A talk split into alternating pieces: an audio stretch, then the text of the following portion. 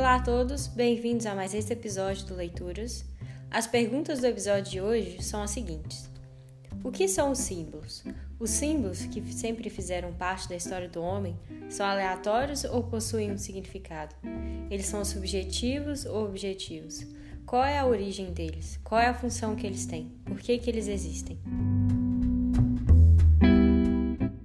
Bom, não poderia faltar aqui um livro do Jung, e lendo o livro O Homem e seus Símbolos, eu percebi que nenhum outro poderia servir melhor como introdução à psicologia junguiana. Esse livro ele surgiu com a intenção de trazer os conceitos da psicologia do Jung em uma linguagem mais acessível ao público leigo, que é o meu caso e talvez o seu.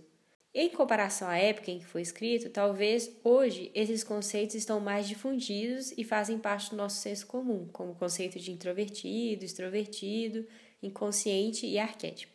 Para quem já está familiarizado com Jung, talvez esse livro não traga tantas novidades, mas eu acho que mesmo assim vale a pena pelos exemplos trazidos de sonhos reais que foram analisados, pelas imagens de pinturas esculturas que ilustram bem a presença dos símbolos na arte e na mitologia. A ideia de fazer esse livro não veio do Jung, foi Wolfgang Voges que inicialmente pediu para ele escrever um livro do gênero, e uma coisa interessante que vale ressaltar é que a condição que o Jung colocou para a realização dessa obra fosse que ela fosse resultado de um trabalho coletivo e não individual. Por isso, cada capítulo ele foi escrito por um autor sobre a supervisão do Jung. Ou seja, nesse livro podemos ver claramente o que Napoleão Hill chama de mente mestra, que é quando várias pessoas se unem com um propósito em comum, dando vida a algo que é maior que a soma das partes.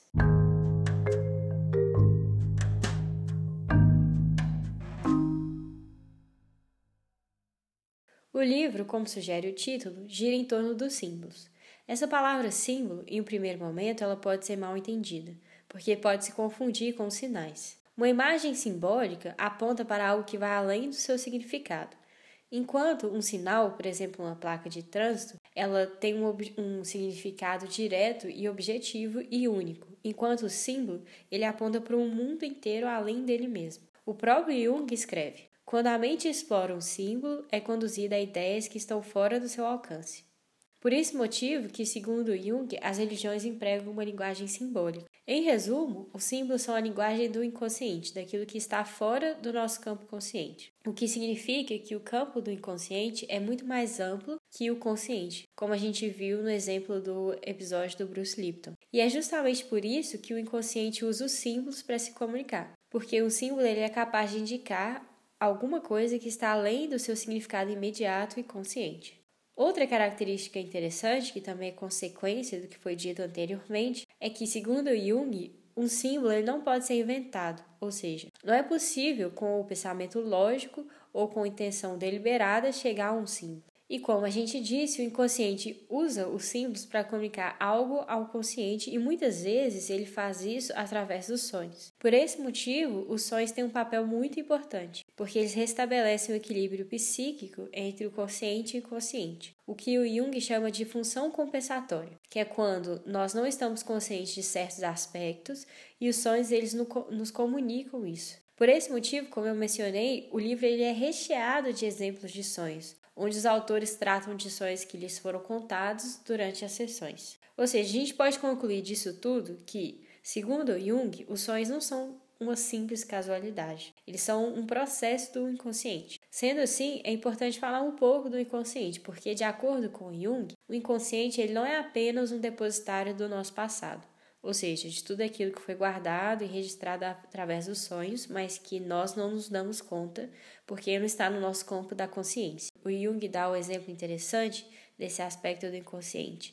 Ele diz que, enquanto ele estava lendo Zaratustra, do Nietzsche, ele acabou percebendo que uma passagem era quase idêntica à de um outro livro do século XVII. Quando Jung foi investigar, ele descobriu que o Nietzsche ele não tinha feito essa reprodução quase idêntica de propósito, porque se tratava de um livro que ele tinha lido quando ele tinha 11 anos e que ficou gravado no seu inconsciente. Então, quando ele reescreveu, ele acessou a sua memória, mas sem ter noção disso. Bom, esse é um aspecto, mas o Jung defende que o inconsciente e os sonhos não podem ser explicados apenas em termos de memória. E nesse caso, ele traz o exemplo do químico Kekulé, que enquanto ele pesquisava a estrutura molecular do benzeno, ele sonhou com uma serpente que mordia o próprio rabo. E graças ao sonho, ele concluiu que a estrutura molecular do benzeno seria um círculo fechado de carbono. Ou seja, ele teve um insight sobre algo que ele estava tentando resolver através de um sonho. O Jung ressalta que alguns sonhos também podem servir como advertência, mas não se trata de algo sobrenatural, porque, sendo inconsciente depositário de uma quantidade quase infinita de informações,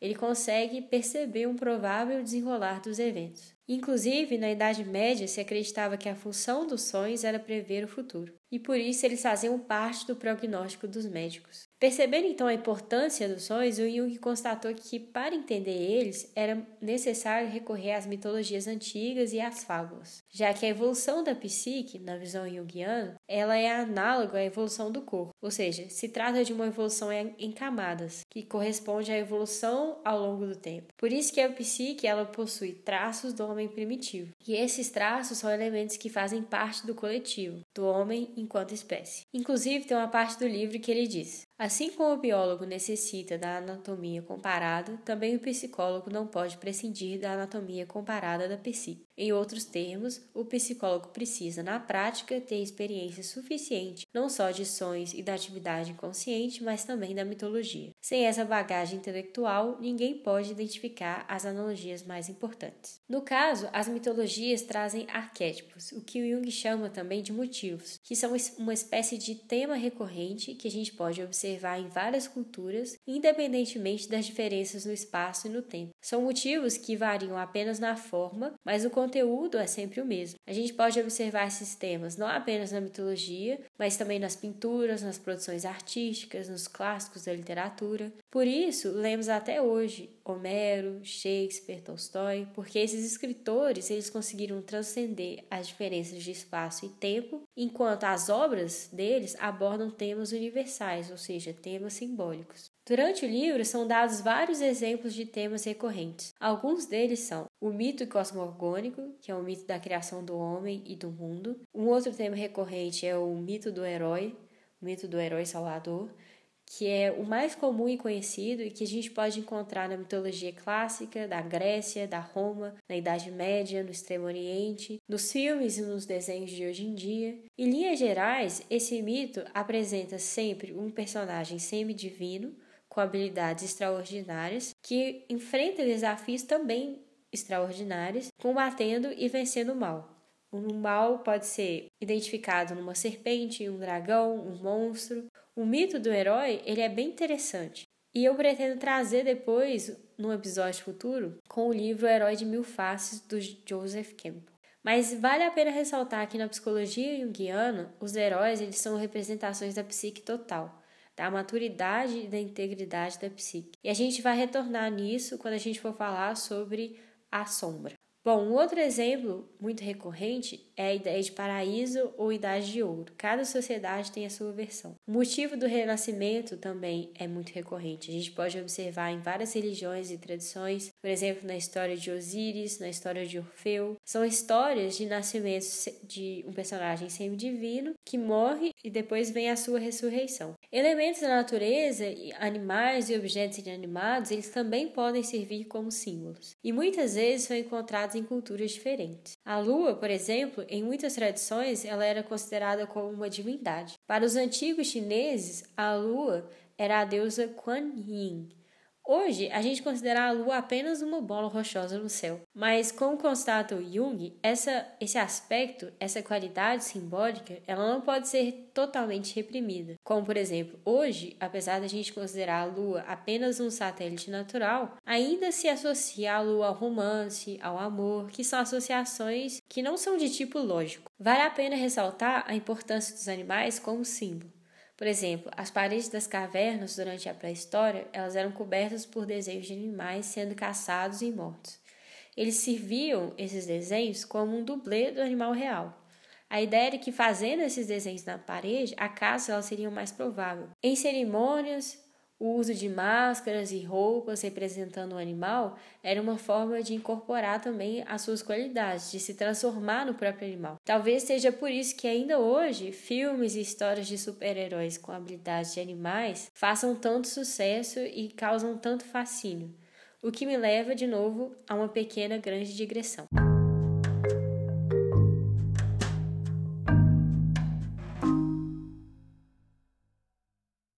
Existe um filósofo italiano muito interessante chamado Matteo Ficara, que se ocupa do estudo do homem enquanto espécie, o que ele chama de filosofia da espécie.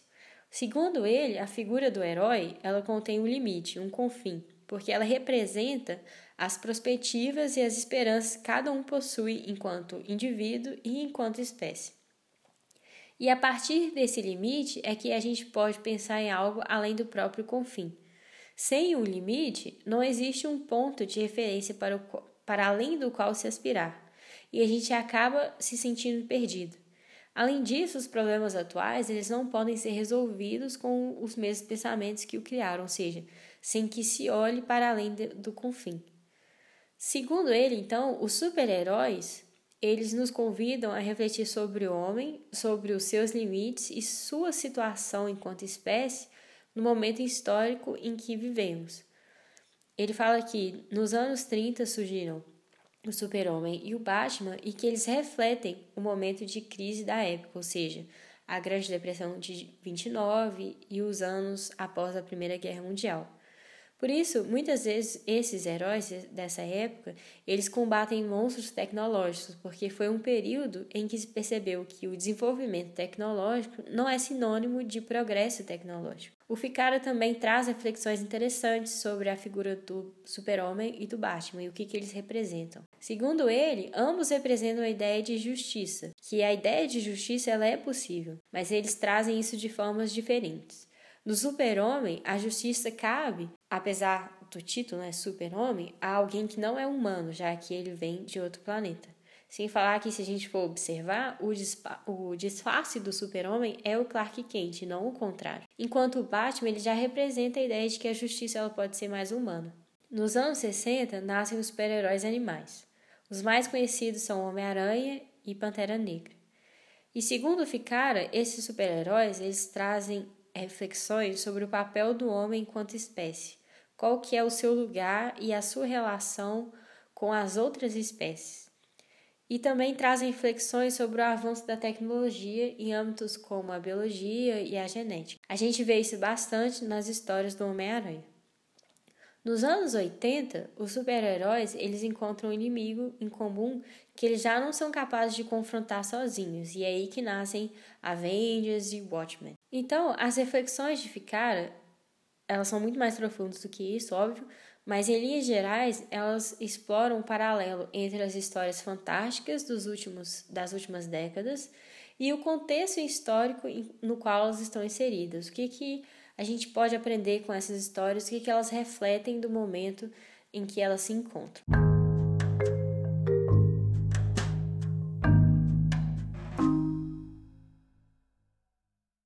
Voltando ao nosso discurso sobre os animais como símbolo, a gente falou sobre os desenhos nas cavernas, rituais antigos com as máscaras, etc. A gente também pode observar algo parecido na religião e na arte religiosa, onde atributos de animais são associados aos deuses, por exemplo. Os antigos babilônios eles associavam os deuses aos signos do zodíaco, peixe, touro, escorpião, enquanto os egípcios possuíam deuses com cabeças de animais. O deus hindu da sorte, Ganesha, ele possui a cabeça de elefante, Vishnu de javali. Na mitologia grega, Zeus ele aparece sob forma de cisne, touro, águia.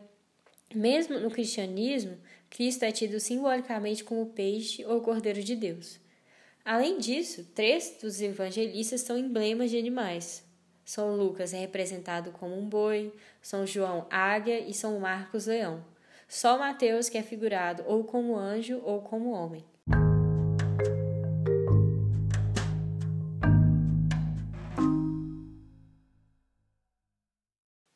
Retomando o tema do herói salvador, que representa, como dissemos, a integridade da psique, um assunto importante e recorrente no livro é a dissociação do homem moderno, que significa uma falta de integração entre o consciente e o inconsciente, que acaba gerando o que o Jung chama de sombra, que são os aspectos ocultos e reprimidos da personalidade que a gente tenta ignorar considerando como algo externo em vez de interno, ou seja, ocorre uma projeção no outro daquilo que não se admite em si.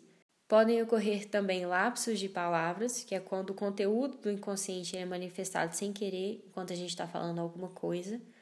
Ou essa manifestação do inconsciente ela pode ocorrer também através de sintomas físicos, simbólicos, que entram no campo da psicossomática. Os monstros e o mal que o herói tem que enfrentar, eles representam justamente a sombra. E a força do herói vem da coragem de lidar com a própria sombra e, posteriormente, da integração entre consciente e inconsciente. Porque, segundo Jung, a sombra ela pode conter forças vitais positivas mas elas podem se tornar hostis quando elas são ignoradas ou incompreendidas. Esse processo ele pode ser representado também durante os sonhos ou nas histórias mitológicas, fábulas, através de uma viagem solitária de, ou uma peregrinação, uma viagem pelo deserto, temas desse gênero. Tudo isso está relacionado também ao que Jung chama de processo de individuação. Se trata da harmonização e amadurecimento da psique. O primeiro estágio desse processo corresponde a uma crise, um choque, uma lesão à personalidade, uma falta de sentido. Nos mitos e nos contos de fadas, essa primeira fase de crise é representada por algum tipo de problema na história, algum tipo de crise, ou o rei que morreu, ou a família real que não consegue ter filhos. E a solução normalmente nessas histórias vem de alguma ação muito difícil ou um remédio muito difícil de ser encontrado e se trata sempre de uma tarefa desafiadora. Uma coisa interessante que o Jung traz é que no mito do herói existe o esforço para se conquistar um objetivo. Mesmo se depois ele for punido ou morto, existe sempre esse esforço. O que é diferente do arquétipo da iniciação, onde se renuncia a qualquer ambição ou inspiração para se submeter a uma prova. O rito de iniciação ele faz parte dos rituais de passagem. Nesse caso, no rito de iniciação, o jovem ele é iniciado à fase adulta. Em várias tradições, o jovem ele tem que passar por uma prova na qual ele é simbolicamente sacrificado e ele renasce simbolicamente em uma nova vida na qual ele é parte integrante do grupo. Outros exemplos de rituais de passagem são o batismo, casamento, funerais, formaturas, o que significa que, de acordo com Jung, os símbolos não são apenas imagens, existem pensamentos, sentimentos, situações e atos simbólicos. Para quem quiser saber mais sobre eles, eu convido a ler os livros e pesquisar sobre Jodorowsky, porque ele trata esse tema de forma profunda e completa, ele é bem interessante. Mas voltando, segundo Jung, os símbolos eles não são apenas as imagens. Como a gente disse, existem situações e atos simbólicos. Portanto, esses rituais de passagens, ritos de passagens, eles se encaixam na categoria de atos simbólicos. O Jung traz um outro exemplo bem interessante de ato simbólico. Ele conta no livro sobre uma visita a uma tribo que tinha o costume de toda manhã soprar ou cuspir nas palmas das mãos e erguê-las em direção ao sol. Apesar dos integrantes da tribo não saberem do porquê disso, segundo Jung, o cuspe e a saliva eles representam a substância da vida ou seja, uma substância que vivifica, substância da alma, a gente pode dizer. E a gente pode pegar um exemplo disso na Bíblia, quando Jesus cura o cego com cuspe, ou quando se conta sobre a criação do homem através do sopro de Deus nas, nas narinas de uma escultura de barro. Eu não sei se ainda hoje é costume, mas quando eu era pequena, minha avó tinha o costume de soprar o machucado para sarar. Inclusive, a própria etimologia da palavra espírito vem do latim spiritus, que significa vento.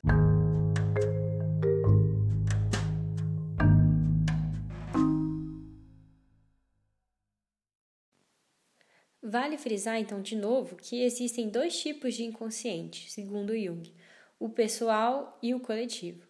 Ou seja, existem símbolos de natureza coletiva e individual. E segundo ele, uma análise dos sonhos ela leva em consideração ambos os aspectos. Se leva em consideração o contexto particular, já que não dá para separar o sonho da pessoa que está sonhando, e ao mesmo tempo se leva em conta hipóteses teóricas gerais, por isso, a interpretação não pode ser mecânica, ela depende do sujeito e do contexto. O que significa que duas pessoas podem ter o mesmo sonho, o que, segundo Jung, é mais comum do que a gente pensa, mas esses sonhos terem significados totalmente diferentes. E é por isso que a intuição também é um elemento muito importante, junto com o aspecto lógico. Mas o mais importante é começar a se interessar pelo próprio mundo interno e observar aquilo que emerge do próprio inconsciente. No livro, Jung diz: o mais importante instrumento do homem, a sua psique, recebe pouca atenção. e é muitas vezes tratada com desconfiança e desprezo. É apenas psicológico, é uma expressão que significa normalmente não é nada.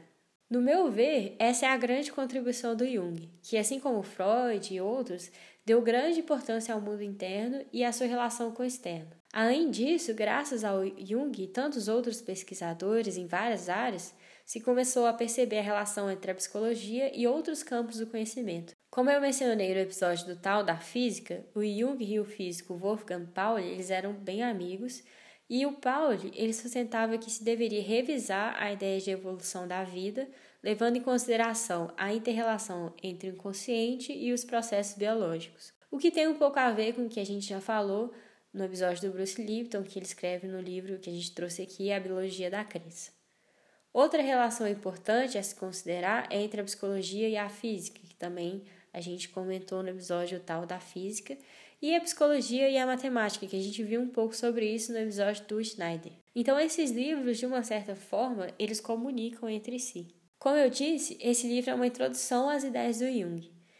E sendo introdutório, ele possui muitas informações de uma vez, muitos detalhes, curiosidades, imagens, exemplos de sonhos.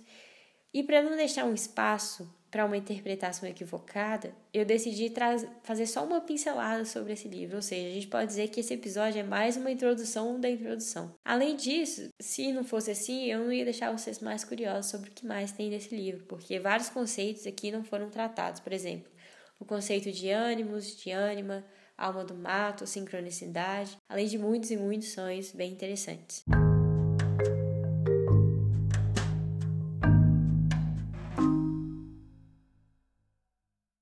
Bom, como vocês já devem ter reparado, eu gosto muito de trazer pontos de interseção entre humanas, exatas e biológicas. Então eu vou deixar vocês com trechos que eu separei do último capítulo do livro, que foi escrito pela doutora Von France e que eu acho que nos instiga a refletir sobre muita coisa. Então lá vai. Ela escreve: O aspecto mais evidente dessa conexão, no caso ela está se referindo à conexão entre psicologia e física, reside no fato de os conceitos básicos da física espaço, tempo, matéria, energia, partícula, terem sido originalmente ideias intuitivas semi-mitológicas, arquetípicas dos velhos filósofos gregos, ideias que foram evoluindo vagarosamente, que se tornaram mais precisas e hoje em dia são expressas sobretudo em termos matemáticos abstratos.